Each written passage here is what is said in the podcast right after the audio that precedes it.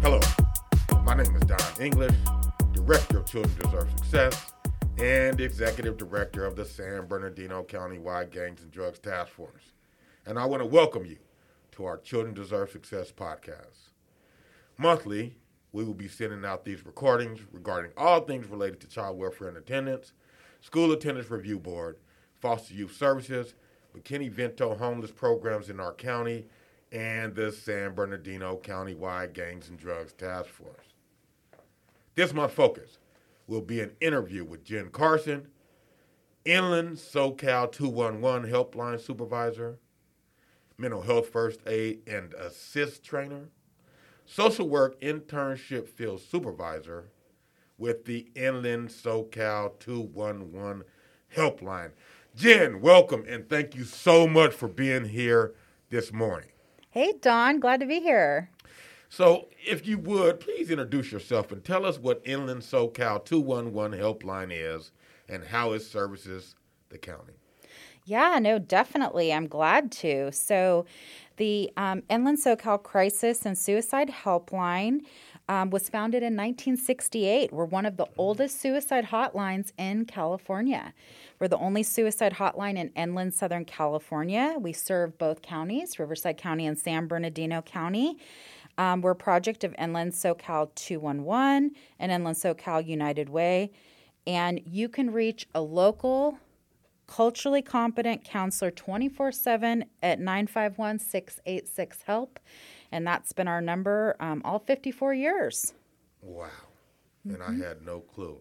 And I, you know what I really liked about your response was a culturally competent response. So mm-hmm. that, that's that's important mm-hmm. uh, because, as you well know, uh, certain uh, cultures do not uh, view mental health opportunities as mm-hmm. something that we should take advantage of. Absolutely. So you've been featured on CNN, NPR, and the BBC. Mm-hmm. What is your passion for this work, mm-hmm. and what made you become a mental health activist? Yeah, no, definitely. So, um, unfortunately, I entered suicide prevention um, as a small child. I was preventing my own suicide. Wow. Um, so, I'm a childhood suicide and attempt survivor. Um, I attempted um, after some extreme, um, you know, trauma, child abuse. My mother did a custodial kidnapping. We were in hiding for five years. Unfortunately, my parent was arrested for multiple counts of homicide. And um, uh, like many children um, whose parents are incarcerated or children exposed to violence and trauma, abuse, I was struggling. I was very depressed. I was very traumatized. I was hiding in the school bathroom. Mm-hmm. Um, my elementary school didn't have no counselors, no social workers, no psychologists. You know, back then that wasn't a, that wasn't a really a thing. Um, and so, unfortunately, I was dealing with uh, suicidal behaviors and suicidal thoughts. And so, um, I wanted to um, somehow prevent. So, I actually started my career here in San Bernardino City as a school counselor and worked specifically with special needs youth as a and uh, crisis counseling. Served on the crisis team and actually got an award from your gang and drug task force back in 2004 for violence prevention. I did a mentoring anti-gang um, initiative, but started my career here. But later down the road, decided I wanted to work purely in suicide prevention. Last four years, I've been running the Inland SoCal Crisis and, and Suicide Helpline. It's a blessing. Wow. I tell you what, since you uh, kind of offered your services to the Gangs and Drugs Task Force. Mm-hmm. I mean, mm-hmm. that's kind of how I took it. That's exactly, sir. exactly. Exactly. Absolutely. All right. As educators, we have students at least six hours a day. Mm-hmm. What can we do to be more preventative and educate ourselves to reach youth, one, and then become that trusted adult for young people uh, when we see signs mm-hmm. of, of mm-hmm. suicidal ideation? Yeah. Um, I um, I do a training for um, regarding children who have incarcerated parents, mm-hmm. and um, I was talking to a group of kindergarten teachers once, and I was saying, you know, when child in the class during share time says mom or dad got arrested, you know, what is your response? And I said it should never be uh, we don't talk about that or let's talk about that at recess or any type of shameful response and um, I would say we need to have uh, a non judgmental, open approach and to anything our children bring to our schools, you know, and be ready and prepared.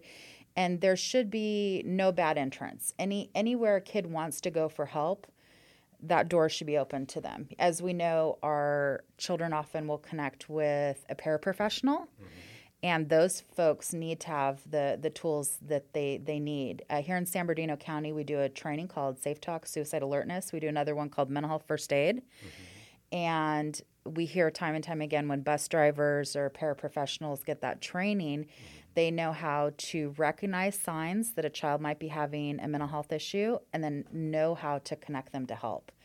And so we really need to promote, um, you know, getting all of our folks uh, trained in, in recognizing signs of distress and how to link to help.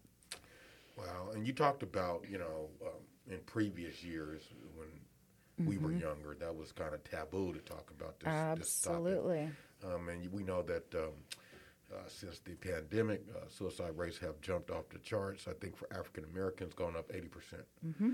So, um, you know that should be our focus and and also with wellness centers in mm-hmm. our schools so we're mm-hmm. kind of really focusing on that mm-hmm. as uh, administrators of child welfare and attendance which i think is really important mm-hmm. um, talk a little bit about 988 is that something that you promote yeah i want to i want to go and and go back a little bit you mentioned this the spike in african american suicides Absolutely. and so um, i wanted to address that um, I consider suicide rates a weather vane.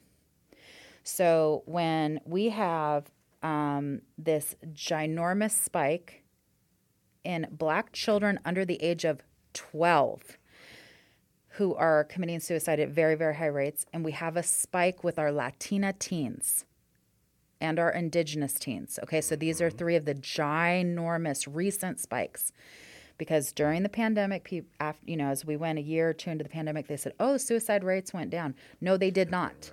They went down with folk who got uh, adult folk who got to work from home and sip on a latte while they worked from home. They did not go down in many groups, and those weather vanes. I'm trying to warn everyone, are children here in our community in San Bernardino, mm-hmm. and so that needs to be a focus you brought up 988. 988 was implemented at the federal level in 2020. And so let me t- tell you about 988, and I'm going to tell you the intent of 988, where it's at now, and then our hopes for the future, Thank right? Mm-hmm. So the current National Suicide Prevention Lifeline is 1 800 273 TALK, okay? And, um, but on July 16th, of this year, 2022, 988 is going to go live. You can call 988 from any device, okay? And um, and it will go to one of the 200 national centers. Here, if you call in San Bernardino, it's going to go to the LA Center or the San Diego Center, okay? And so calling 988 and it you know can get you to trained assistance right away. This is amazing because back in the 70s when they launched 911. Mm-hmm. At that time, in many communities, if you called for a health emergency, the cops showed up with a police car. There weren't EMTs. There was no medical emergency response. Our police were under resourced and underserved to do that. Well, today in 2022, the same thing's happening with mental health. Our police are having to respond to mental health and they don't want to they're not prepared to. So, this is an exciting um, time when 988 is launched. It's the beginning of decoupling police from crisis mental health response. In the same way de- we decoupled health uh, crisis in the 70s. So what's going to happen is is um, mental people in mental health crisis are going to start getting response from mental health um, crisis workers instead of law enforcement. Law enforcement want this, behavioral health want this, consumers want this. This is going to be incredibly helpful, especially for our families of color, our disabled folk, okay, mm-hmm. and other um, groups that um, it hasn't been working well, the current system. So this is a really, really exciting time. Unfortunately, in California, AB 988, the Miles Hall Act, didn't pass. So we're implementing on July 16th with a little bit of emergency funds from the governor that the Miles Hall Act, in honor of Miles Hall, a boy of color, a black boy with schizophrenia who died in a police interaction, it didn't pass. It's still in committee. So I hope that all of our community really advocates to get that passed. It's going to cause a small surcharge on your cell phone bill, like the surcharge for 911. And I hope I hope we all consider that this is something important to fund. Absolutely, that's so important and, and, and informative as well. And so I really appreciate that response. Um, is there any current or upcoming program in education that you'd like to highlight as a best practice? Yeah, um, so there is there is amazing um, work in mental health education here in San Bernardino. We have a class called Assist. It's a two day class for our professionals. People like teachers, school counselors, um, you know, can take a two day suicide first aid class and get certified. And um, and so that's one class.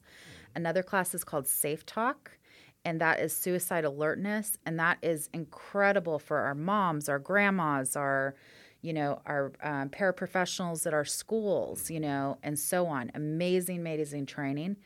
Uh, I reside in Moreno Valley, and the Moreno Valley Mosque just trained everyone over 15, not the leadership at the church, at the mosque, sorry, I didn't mean to say church, at the mosque, but all attendees of the mosque got mm-hmm. mental health first aid trained and they've seen huge outcomes since they've been doing this last few years. And so, mental health first aid is another class we offer here in San Bernardino, which is great for everyone. And that one is um, an eight hour training, um, incredible, and that's offered here in San Bernardino County. We also have a class called Know the Signs Suicide is Preventable. It's a 60 minute class that's offered in English, Spanish, virtual, and person.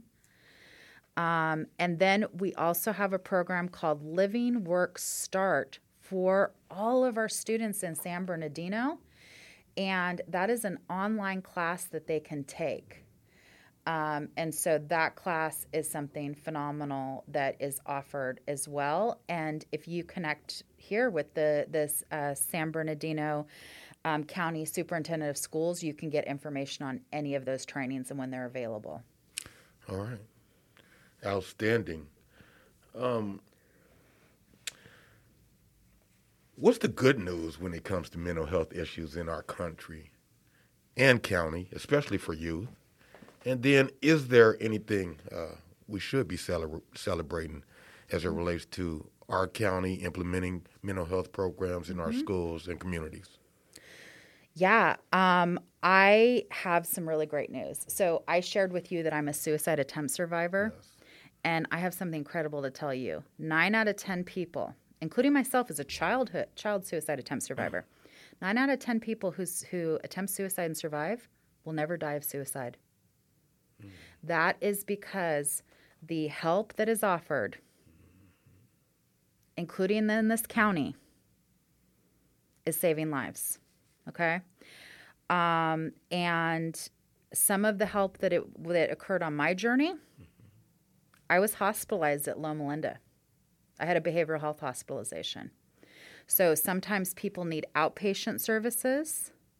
Some people need prevention tools. Mm-hmm. Some people, like me, who it became more severe, actually need a life saving hospitalization, right? Unfortunately. But we want to offer the least invasive intervention and that's why our our crisis lines can be a great tool and our crisis mobile units can be a great tool and so on right? But along that spectrum of help we know that help is working. Mm-hmm. you know and so this is this is uh, truly exciting. Um, and i think that um, i think that there's increased awareness about mental health. Um, I went into my local coffee shop. I'm, I'm finishing my doctorate. I'm going to be Dr. Jenn in August. Yay. so I'm doing some homework at my local coffee shop. The staff there, there's four, there's four or five teenage boys there, all boys of, of color, all young boys, whatever, you know, boys that are, are looked at and made assumptions about in this country. They go, Oh, it's the suicide hotline lady. We saved some songs for you. They made me a mental health playlist. Wow. And I started crying. They started playing songs for me about mental health. And they were like, It's the suicide hotline lady. And these are just boys here in the community that I had started chatting with, and they had downloaded. They're like, We know you're Gen X, so we wanted to sh- teach you some new songs. And I'm like, oh my gosh, I see Gen Z. I see them. I see what they're doing. I see them destigmatizing and getting out there and saying, you can, you know, and this is work that was laid by many people, right? You know, Simone Biles, our, our incredible gymnast, when she says, I'm going to have to take a beat for my mental health, right? Mm-hmm. Um, Ruby Barker, the star from Bridgerton, it's a, it's a, a, famous show on, on Netflix. She announced this week. She said, "Unfortunately, I had to do a hospitalization for my depression." You know, young woman of color announcing this on Twitter. She was like, "If you ever need help, get help." It's like this, this speaking out, this destigmatizing is going to get us on that path where our youth know how to recognize if they're in trouble, and then how to go get help. Dr. Jenn Carson. August. confused with August. Dr. Ben Carson. Exact. I know, right? you know, I want to. I, I want to tell you a quick story. I went to see a, a great aunt recently. Mm-hmm.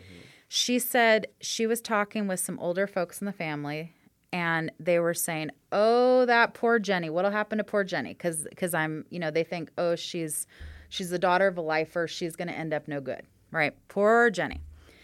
And she said, you know, poor Jenny, my beep. The the kid is brilliant, is what she told me. She said, and you know, so many assumptions made, you know, of our children. You know, as uh, myself as a child of uh, a lifer, you know, serving life sentence in in, in uh, California prison, these assumptions made, and it's like even more barriers for you know here i am I, i'm i'm disabled you know i have you know i have um, this this trauma background but like you know our um, you know our, our other kids from various marginalized groups they're they're expected to not make it through this but you know it's just there's a lot of hope you know our kids with the support they need you know can survive thrive and and then you know lift as they climb bring other people forward wow and youth rise or descend yes. to our expectations oh, correct? oh yeah. yeah yeah yeah yeah so um, and uh, you know as a educated for 28 years and a former teacher.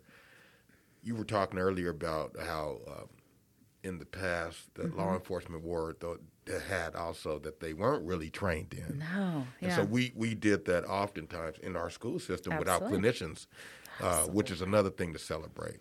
Absolutely. Um, with your wealth of knowledge in this field. Mm-hmm and I think you kind of touched on it before. How can we equip parents and the community with the tools that they need? You talked about some trainings I thought mm-hmm. that was mm-hmm. offered in San Bernardino City. Mm-hmm. So that's the first part. But the other is to identify any red flags that may be happening in their own homes. Mm-hmm. Because so often, uh, you know, uh, it's almost as if we, we're not aware of our surroundings in our own dwellings. Mm-hmm. So, so what would you say about that as it relates to just um, really bringing that awareness to us mm-hmm. as in our family mm-hmm. environment. No, absolutely.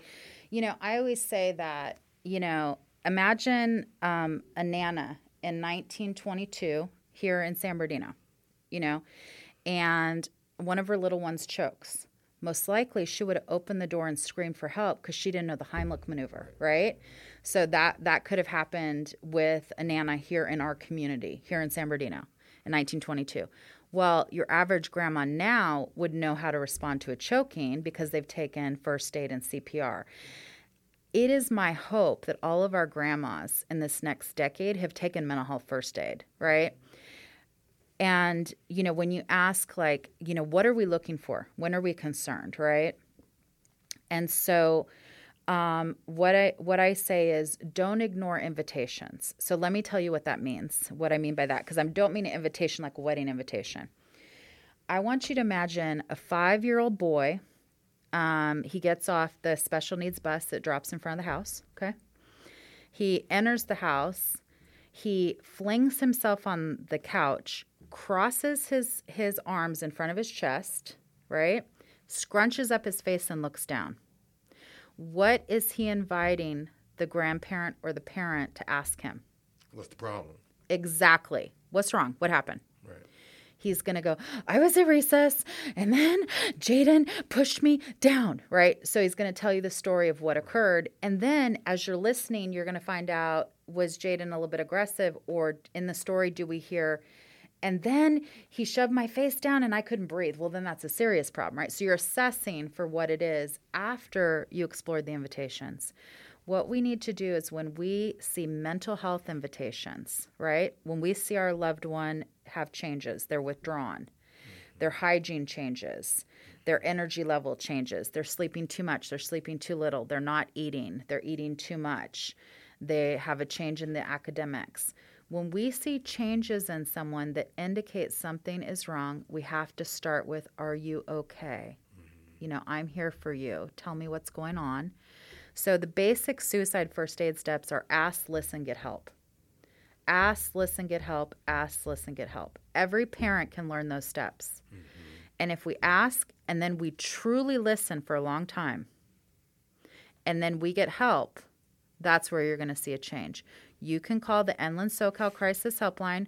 If you're a grandma or parent and you're with your teen and, and you, you want a little bit of extra help, you can call us 24 hours a day. And you could put us on a three way call right? And you'll reach a English Spanish counselor 24/7 and we can talk to you. You can you can call 1-800-273-TALK, the national line, starting in July 988. Okay? So you can reach a crisis counselor 24 hours a day. Mm-hmm. Our youth can reach crisis text line by 741-741. In San Bernardino County, any adult can get a crisis counselor within 120 seconds utilize that. Know what I'm saying? Mm-hmm. Utilize that. Mm-hmm. And so, you know, ask, listen, get help. And, you know, and there's all kinds of help. If you're a family that prefers faith based help, mm-hmm. we can connect you to that. You know, call 211, the social service referral line. We will get you to the referrals you need. But, and 211, the social service referral line, is also 24 7 English, Spanish, um, and uh, something like 250 other languages by translation. So at any point, you can call and reach a helper 24 hours a day in San Bernardino County. Wow. A few years ago, we were uh, legislated to include suicide prevention on the back of school ID cards, which mm-hmm. I thought was really important. Really important. Um, and it's going to be even more important to have three digits versus seven digits, I would think. Yes, sir. Uh, so that we can memorize that. Exactly. Um, I tell you what, Dr. Jenn, you've been phenomenal uh, as advertised. I appreciate oh, your time you, so I'm much. I'm so glad. I'm so glad to be with you. Yeah, I uh, I will take you up on on your invitation to be more active with the Gangs and Drugs Task Force, though. I show up anywhere. I show up, and um, you know, I do. I do want to. Um, I I took I took a call from at the suicide hotline from um, someone trying to ex, exit the life, get out of gangs, and it sticks with me forever. Mm. We we do get a, quite a few calls from them, mm. and so um, that's another group that we need to to help. Um, you know, re- with reentry. Oh, I appreciate we? that because oh. now we can drill down on that. I didn't think about yeah. the fact that you know a lot of people who no longer want to be involved in a detrimental mm. space and time in their lives Absolutely. reach out to the suicide prevention hotline. That's mm-hmm. really important. Yeah, and it's, it, it's important for you to share that. Yeah. So we'd love to have you speak at one of our general sessions. Absolutely, uh, sir. Absolutely. That are every uh, first Wednesday of the month, mm-hmm. seven thirty to 8.30 at the Sheriff's Department right here in beautiful San Bernardino, California. I will be there. I'll be there, sir. I tell you what, I appreciate you. and thank you all for listening. We hope you find this information valuable. If you have any topics or questions that you would like addressed, please email them directly to cwa at sbcss.net. As always, we hope you stay well and continue to transform lives through education.